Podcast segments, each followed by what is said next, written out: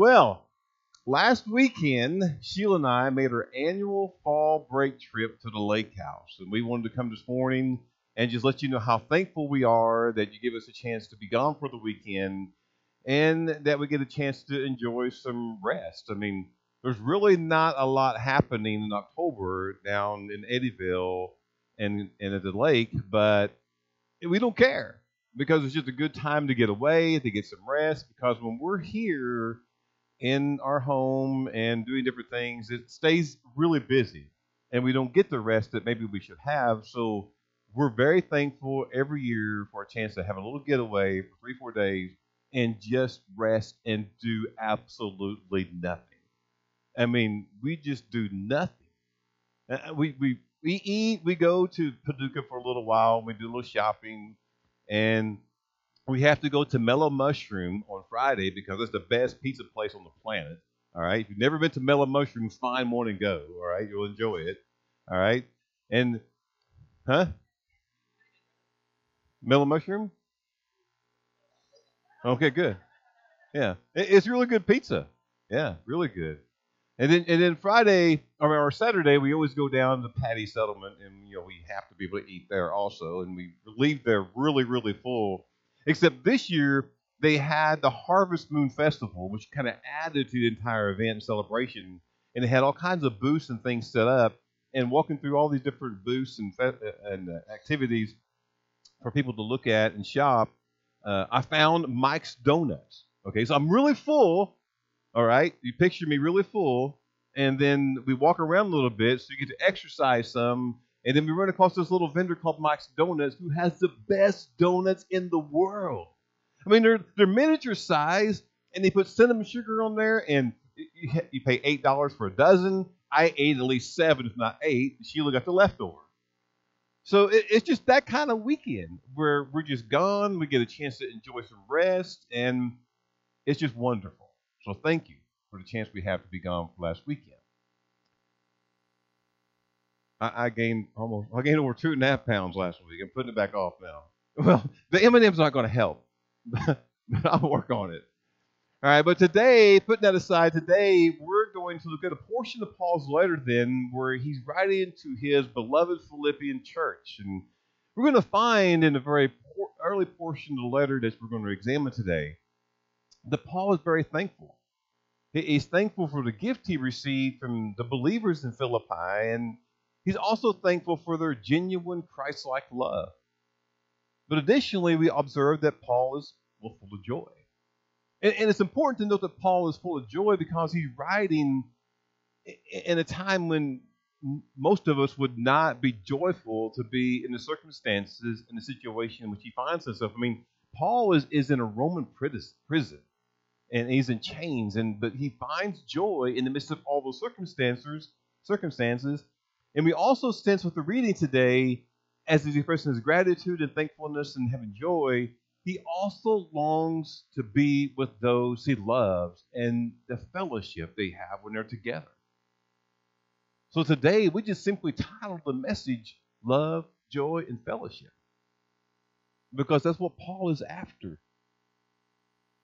In a sense, I, I we need to equate what the title is and what Paul's after to what we have here at Crossroads.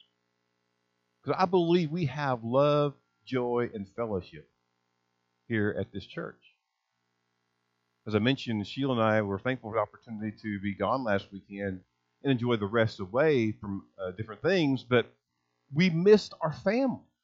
We missed being here with all of you because we love you so much and because you bring joy to us, and because we have great fellowship here. We missed all that. I mean, I was with believers. We went to the church in Eddyville at First Baptist, but it's not the same. We have the absolute best music available to mankind, and we have just a great church family. And, and we missed the love and the joy and the fellowship. It's great to meet the believers, but we've missed you. We missed our fellowship. So hence then the message today. Because I got thinking about all that, I got thinking about and how he's in this jail cell, perhaps a little bit lonely, undoubtedly missing companionship and missing his family, missing his friends. He's missing the genuine love and joy and fellowship that he could find at the church. He's missing that, and he longs for that. But at the same time, he also has these great memories, and he has a special bond the Philippian believers, and he writes a letter then to express his love and also to provide them some encouragement. We'll explain some of that as we go. But let us stand this morning as we look into the Word. We're looking into Paul's letter to the Philippians. We're going to look past the first two verses and start in verse 3, where the caption here says Thanksgiving and Prayer. And we're going to read through verse 11, the section that begins his letter where he expresses gratitude. Start in verse 3, Philippians chapter 1. Paul writes, I thank my God in all my remembrance of you, always in every prayer of mine, for you all making my prayer with joy, because of your partnership in the gospel from the first day until now. And I'm sure of this, that he who began the good work in you will bring it to completion at the day of Jesus Christ. It is right for me to feel this way about you all, because I hold you in my heart for you are all partakers with me of grace, both in my imprisonment and in the defense of the confirmation of the gospel. For God is my witness, how I yearn for you all with the affection of Christ Jesus. And it is my prayer that your love may abound more and more with knowledge and all discernment, so that you may approve what is excellent, and so be pure and blameless for the day of Christ, filled with the fruit of righteousness that comes through Jesus Christ to the glory and praise of God. Well, Father, we thank you, Lord, for the reading here. And we thank you, Lord, reflect upon Paul's situation. That, Lord, we're not in that situation. And just look, let's see how he has joy even in the midst of his situation. And then see how we have joy in our life because we are free. Let us be thankful for that think of that here this morning. Thankful, thankful for that joy and the freedom and the love we have here and the great fellowship we have here, Lord, and how we long for that if we're away, such as Sheila and I were last week. So, Lord, we just ask now the words to be said today be the words that will help us understand the love and the joy and fellowship that exists here at Crossroads and be thankful truly for it. Lead now, Lord, and guide. It's your message, not mine. In Jesus' name we pray. Amen.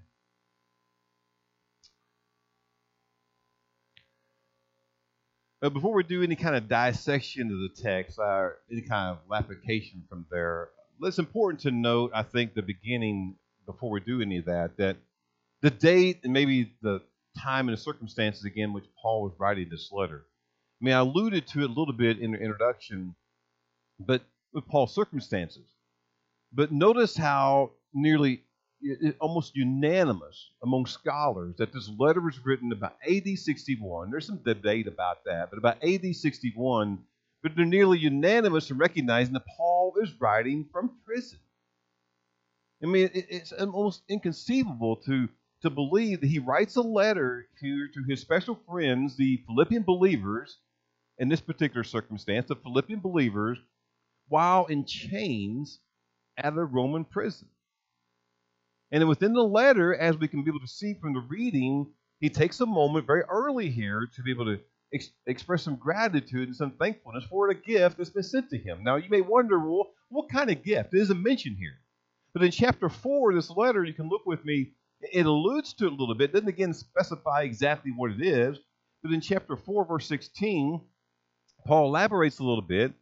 And he says, In Thessalonica, you sent me help for my needs once and again referring to them helping him. Now, he says in verse 17, Not that I seek the gift, but I seek the fruit that increases to your credit. I receive full payment and more I am multiplied, having received from Epaphroditus the gifts you sent, a fragrant offering, an acceptable, an acceptable sacrifice acceptable and pleasing to God.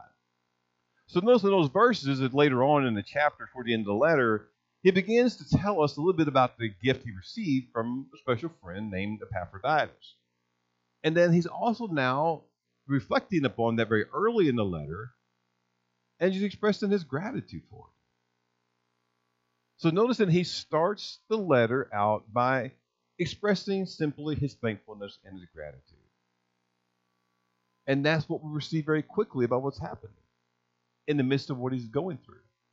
But let's also add really quickly that Paul's letter is not just about expressing thankfulness for his friends. He also wrote, as he did in many of his letters he's writing, to encourage them in this faith by reminding the believers that true joy comes from Jesus Christ alone. Look with me again in chapter 4, verse 4, where he says this Rejoice in the Lord always. Again, I will say, rejoice. It's just that simple. Paul says, Rejoice in the Lord always. Again, I say, rejoice. And with that particular verse in mind, coupled with the fact, remember that he's in prison, in chains, writing this letter, we have to ask ourselves Isn't it remarkable that Paul can find a joy amidst his circumstances? When you really begin to process what's happened to Paul, we can't actually put ourselves in the position that he's in, but if we try our best to do so, we would ask, I mean, who do you, could we possibly be joyful in that situation? I mean, who do you know that would have joy in jail, in a prison cell? Now, remember, added to that, remember that the, the modern day jail cell, I've not been there, thankfully, is not like what Paul was going through. I mean, Paul's predicament, Paul's situation, his environment is nasty, it's dark and dirty, cold and wet, smelly. Much like it was yesterday when it was at Chase's house. We had to fix his drain pipe. Okay, that don't mean Chase's house is all dark and dirty and smelly. But we had to fix his drain pipe. And had been so long since it had been draining, it had this big clog in it. So we cut in the drain pipe and we cut it in two, and all of a sudden the water starts gushing out. It's dark and black and nasty and really smelly. Can you picture that? Okay, so that's Paul's situation. This dark, nasty, cold situation he finds himself in in the midst of a jail cell that he's writing this letter. Now, that ain't nothing like I picture modern day jail cells. I mean, again, I've not been there, but I see how we have these modern day conveniences of a, a cleaner cell. We have electricity, certainly, and we have plumbing. And what any other modern day convenience exists today compared to what Paul was going through? Against a nasty, disgusting environment. But Paul, knowing where his joy comes from, can rejoice in any circumstance. So I, I reflect upon that and I, I think rather quickly and I ask, can we rejoice in any circumstance in our lives? Even deeper, can I mean who finds joy in the times of difficulty? In, in times of financial burdens and trials and relationship issues and sickness and all these illnesses. I mean, who finds joy in those moments? Because I don't know anybody that really is joyous in every one of these occasions. Besides maybe my friend Ricky. I work with a guy whose name is Ricky, and he is joyous, smiling, laughing all the time. He's about the same age I am. And all the drivers have nicknamed Ricky Happy because he's happy, smiling all the time. It, it, almost gets a little bit on your nerves, quite honestly, because he's never down. The dude is always up. He's always smiling and happy. And we named him Happy because he just always is. He seems to be joyous in whatever occasion. So we also found out about Ricky, by the way, men, he's never been married. So we thought, well, may, maybe that's a clue. Okay?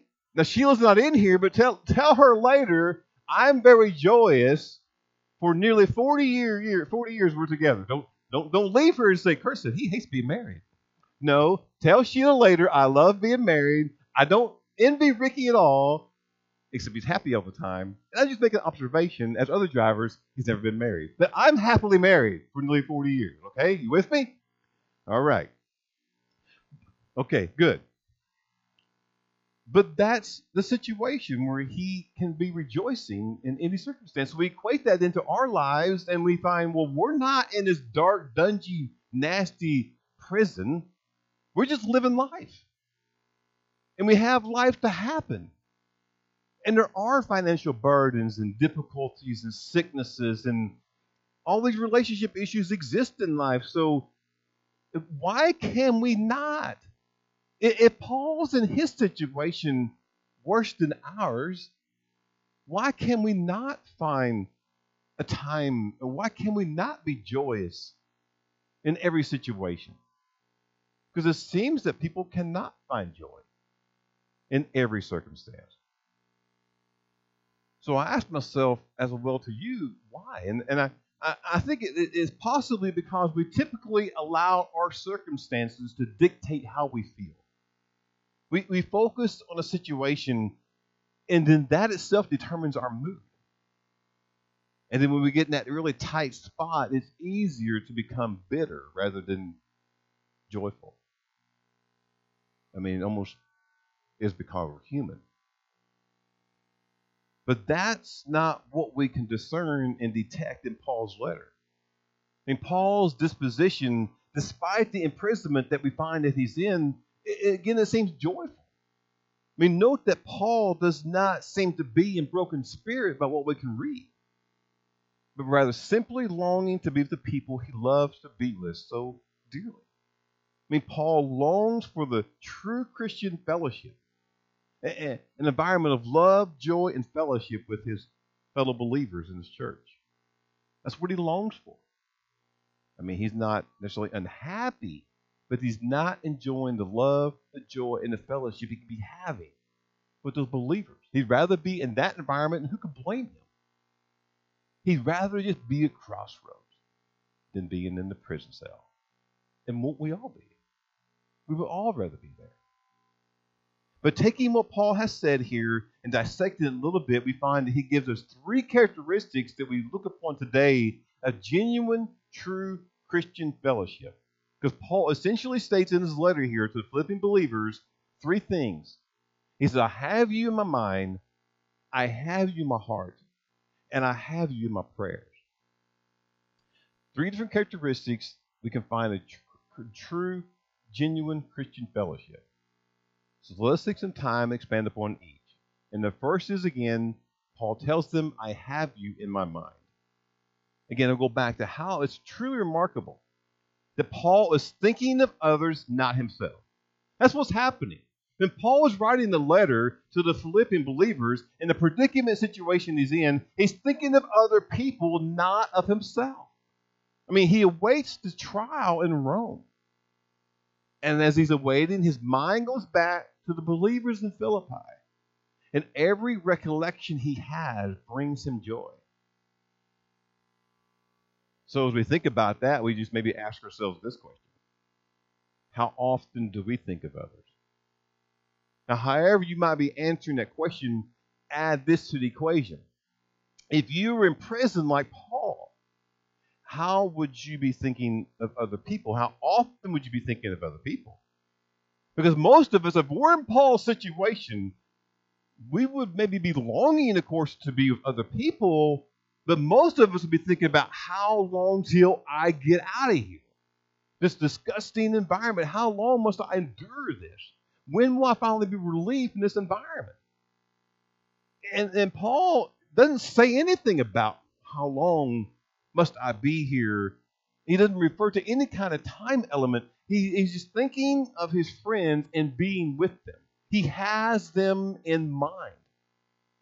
And every wonderful memory is full of a great moment he has shared with them. And during Paul's missionary journey, he has made all kinds of friends. He befriended a lot of different people in all of his different journeys. But at the same time, he had to endure suffering while on these particular missionary journeys. And a great example is Acts chapter 16 where you read later, you'll find that Paul has some things that happened to him at Philippi in which we would be very sorrowful for, and in which he had every right to be sorrowful for. I mean, for example, look in chapter 16, the book of Acts. You have to turn there, I got behind me, in verses 22 through 24. I mean, it tells us that Paul, upon his journey into Philippi, it was his companion Silas, was illegally arrested, beaten, placed in stocks, and humiliated. Verse 22 says they tore the garments off them, Paul and Silas, gave orders to beat them with rods. In verse 23, when they had inflicted many blows upon them, they threw them into prison. This is a situation that Paul has faced. Who's going to find joy when you're beaten with rods, humiliated, thrown into prison? I mean, perhaps now uh, it's very painful for Paul, I can imagine. But even in the midst of having been beaten, in the pain from such, even those memories brought joy to Paul because it meant his suffering was not in vain. Because the jailer that was in charge of all the people when he was there with Silas actually was brought to Christ. If you know Acts chapter 16, you know that there was like this earthquake and all the jail cells doors begin to open and, and the, the jailer is about to kill himself and Paul says, Don't, we're still here. And it's to the unbelief of the jailer. And of course, Paul takes advantage of the situation and tells him the true gospel, and the jailer accepts Christ. That's a paraphrase of what's happening. You can read more about it later. But he, he can, in the midst of suffering, still find the joy because he knows from that it was not in vain that someone come to Christ through that. This jailer in charge of everyone. It's not just that particular one occasion. I mean, further, we can find that the not just the jail accepting Christ that gave Paul this happy memory while he's in prison now in Rome writing the letter, Paul also could be reflecting back to the day he met Lydia. Many of you know Lydia from the time we had in our study about 12 extraordinary women, but Lydia in Acts 16, verse 13, was a seller of purple in Thyatira. And how she accepted the gospel when Paul came upon her and she ultimately came to Christ. But the thing about Lydia is that it wasn't just her to come to Christ with Paul's message of the gospel, it was their entire household, and every one of them was baptized. Another what a wonderful memory again is for Paul. But could also be not just those two, the poor slave girl who had been demon possessed and found Christ, and perhaps even she came to mind for Paul. The same could be said with other dear Christians at Philippi and what he's reflecting upon. In each recollection for Paul was a source of joy. He had them in mind, these special remembrances. And remember, then the first point here is that Paul desires to have fellowship because he has his dear friends in Christ on his mind. So the question we go back to then is do you have others on your mind? Or is it often we're just thinking of ourselves? You ever noticed you can't have fellowship with just yourself? I mean, we live in a self absorbed society. Many people are guilty of thinking only about themselves. It's all about me. It seems to be everywhere now, that thought process. But if that's where any of us are in our lives, then it helps to remember the first point that Paul is making here that you fellowship begins with having people you love or long for in mind. Again, you can't have fellowship with yourself. It's impossible. So let's think about fellowship for just a moment. I mean, what exactly is fellowship? I mean, if, if fellowship is merely a get together with family and friends fellowship, because if so, I mean, that's the morning Thanksgiving dinner family and friends. I mean, is that fellowship? We should ask ourselves if that's how we define fellowship because really it's not. I mean, the, the Greek word koinonia means fellowship, means partnership or to have in common. But true Christian fellowship is really much deeper, really much more than just having a turkey dinner at Thanksgiving time. It's more than just having a cup of coffee and sharing a slice of your favorite pie. I mean, too often what we think is fellowship is really only acquaintance or friendship. But listen, you cannot have fellowship with someone unless you have something in common. And for Christian fellowship, the kind that we have and the kind that Paul desires, this means the possessing of eternal life within the heart. And what ties us together, what ties Paul with the Philippian believers together, is the fact that It's the blood of Christ. Every one of us are in fellowship together because we commonly have the blood of Christ that we notice, that we accept that He died for us. We've accepted Jesus Christ as Lord. It's a common element we have in together. So we have a unique fellowship. So unless a person has trusted Christ as, uh, as Savior, he knows nothing of the fellowship of the gospel that Paul longs for and that we have. That's exactly what Paul is longing for. He desires to be with those he has in mind, he has something in common with. Christian believers who accepted Jesus Christ, united by the blood of Christ. It's the fellowship that I longed for last week. Even though I was with other believers, I didn't have our fellowship here, our love and joy and fellowship. That's what we were missing as we were away. That's what Paul is missing when he's away from his, his church. He has them in his mind. And secondly, we said he has them in his heart. Now, if you love the King James Version and swear by the King James, it's the only one to read, the only one to consider. Is an interesting side note is the King James does not use use a unique word in the situation in verse 8, where it says, For God is my witness how I yearn for you all with the affection of Christ Jesus. The King James words it this way how I yearn for you all with the bowels of Christ Jesus. Which seems really weird, okay? I mean, I didn't come back to you this morning and say, after being gone for a weekend, I didn't say, I yearn for you within my bowels. I didn't tell you that. And that would seem pretty weird if I had of. But the King James doesn't mean literally bowels, as you may think about it, okay? It simply means within your soul, particularly your heart. And the idea is that you have a desire within you, as in your heart. Now, for quick clarification, maybe we should also point out that it's possible to have others in your mind or on your mind without really having them in your heart. For example, Kayla's going to like this. I mean, I can have Kyle Larson on my mind as he's on his way to becoming the next NASCAR champion again, but I don't have him in my heart. I mean, I don't like to do that much.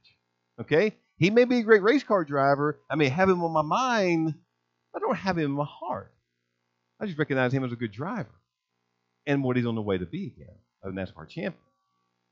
But for Paul, then, his sincere, unfeigned love for his friends was something that could not be disguised, could not be hidden. And that's the way true Christian love should be.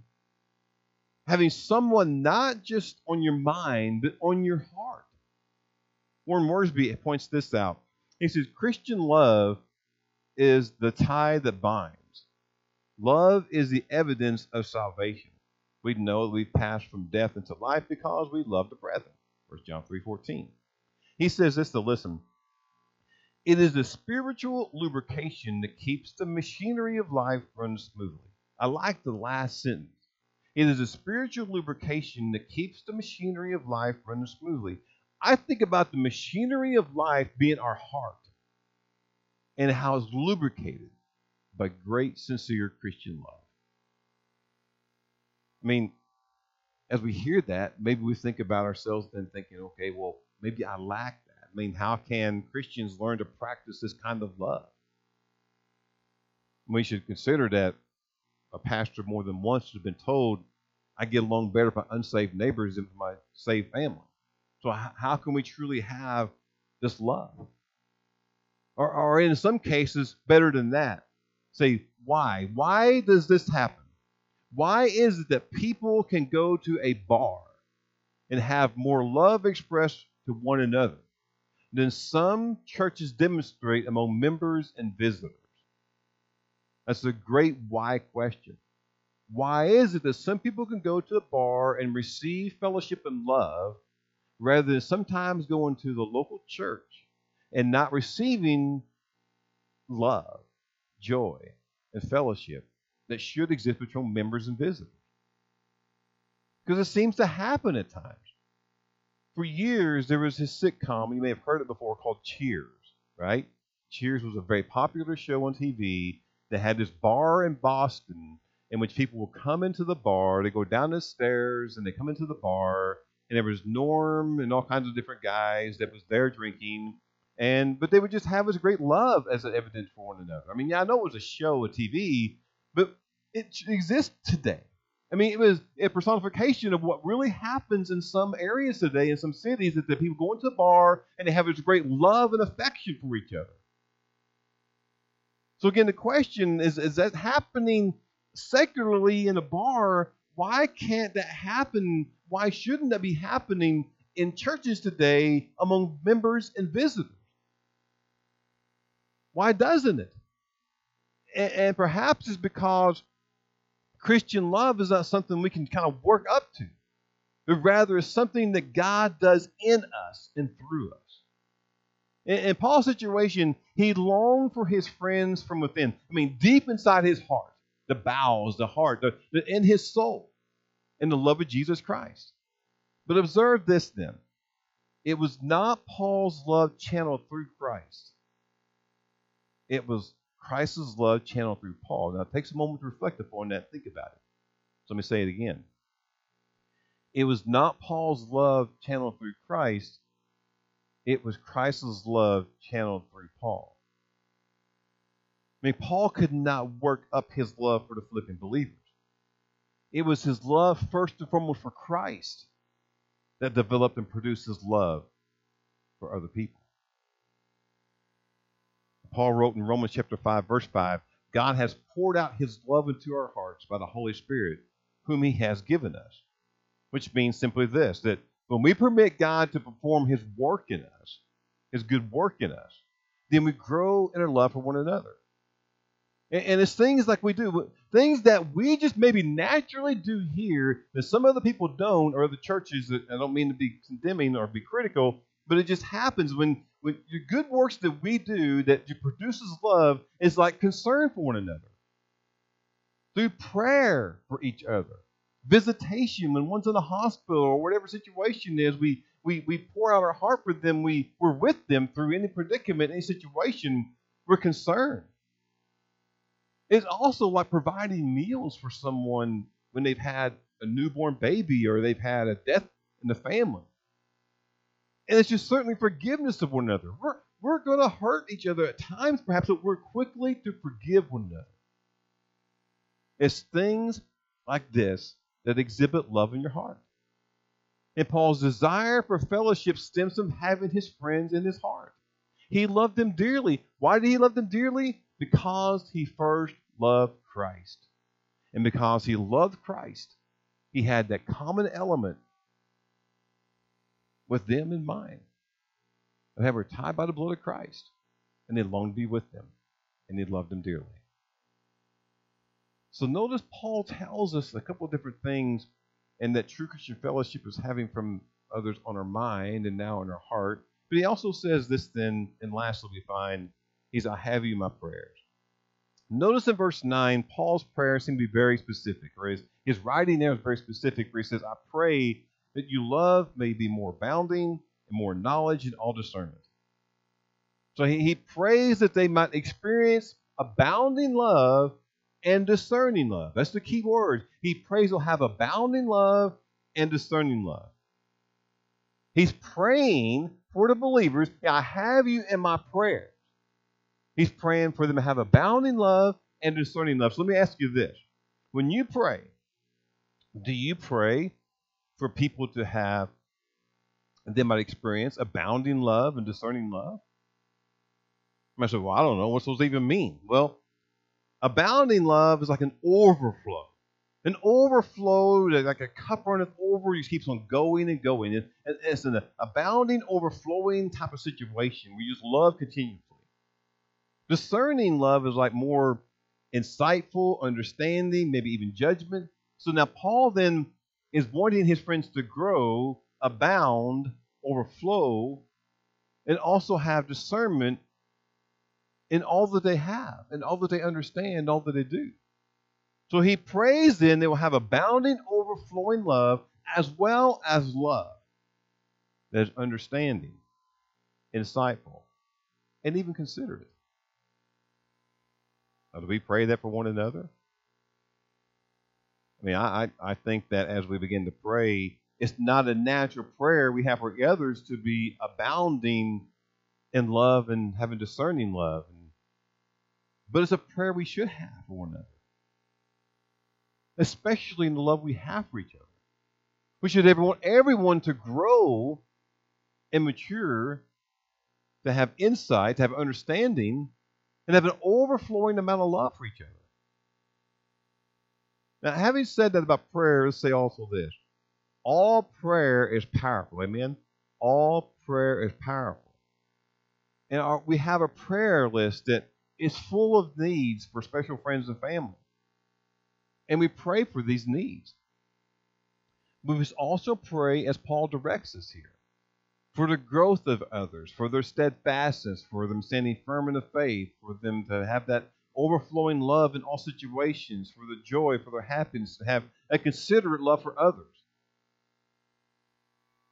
I mean, I pray for all of you and your needs and your family.